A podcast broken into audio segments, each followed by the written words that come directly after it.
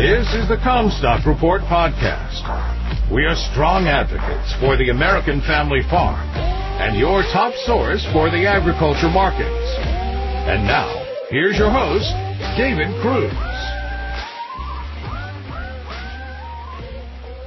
This is David Cruz with the Commstock Report. Putin attempts to make Ukraine a cold black hole. Winter's coming. Without power, light, or heat, winter becomes a black hole that sucks people into it and squeezes the life out of them.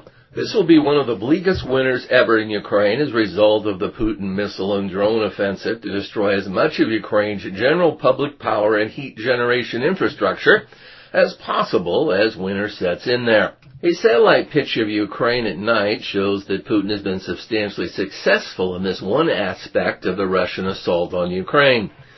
They have been targeting electrification infrastructure with missiles and drones and have effectively turned out the lights over much of Ukraine. The night darkness reminds one of North Korea, where they've had little rural electrification to begin with. North Korea has never had electrification and has been an undeveloped country. Ukraine is very developed and therefore it will be difficult to adjust to having lost technology that was part of the country critical to supporting their economy. Most assume that the onset of winter in Ukraine will force a recession of hostilities until spring. Both sides will do what they can to prepare for a resumption of the war next year. They will not be idle. The coalition of Western nations' support for Ukraine has continued unabated despite some of the hardships that this brings on them. This is probably Putin's biggest surprise. Putin's attempted blitz of Ukraine's electrification was intended to break Ukraine public resolve for continuing the war, forcing them to negotiate a settlement. It had a very low chance of success, but he was running out of options, so was throwing a Hail Mary. Odessa grain broker Viktor Kobroko explains the impact that the Russian de-electrification offensive has had on them. To quote Victor, on the blackouts, impossible to take cash from ATM, impossible to fuel the truck, impossible to clean and grade the grains, impossible to mill and crush the grains and oilseeds, impossible for smaller ports to continue operations, impossible even to check the bank account as no electricity and no internet are accessible in a majority of the places.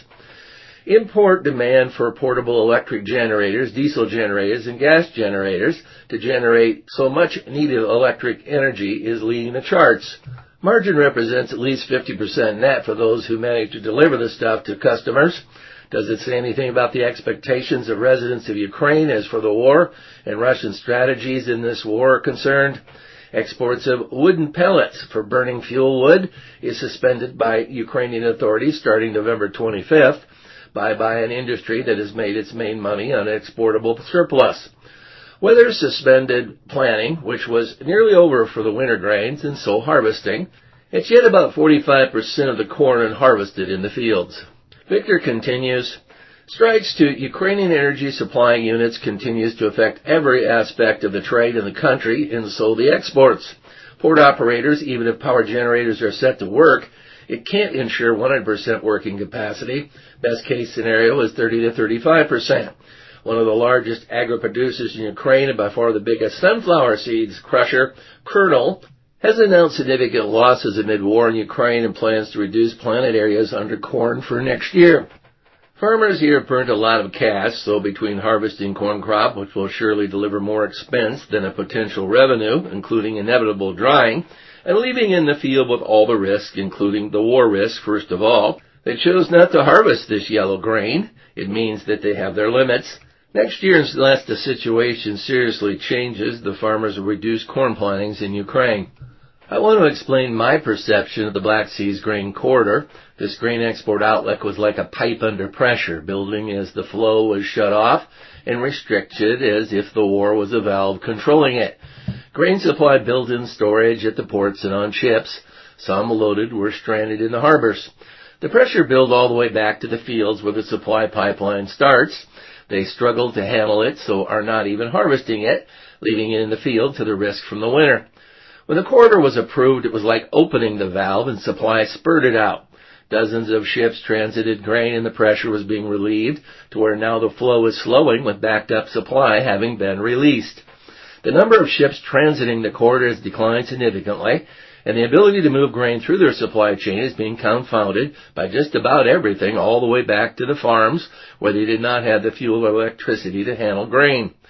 Farmers are now financially strained and corn acreage and production will be much curtailed next year. If the world was looking to Ukraine for future corn supply, they will be disappointed. You've been listening to the Commstock Report. For more information on marketing opportunities, contact us at Commstock.com or call 712-227-1110. For a more complete version of the Commstock Report with hedging strategies and trade recommendations, subscribe on our website at Commstock.com or reach out to one of our risk management specialists about how we can help you protect your profits.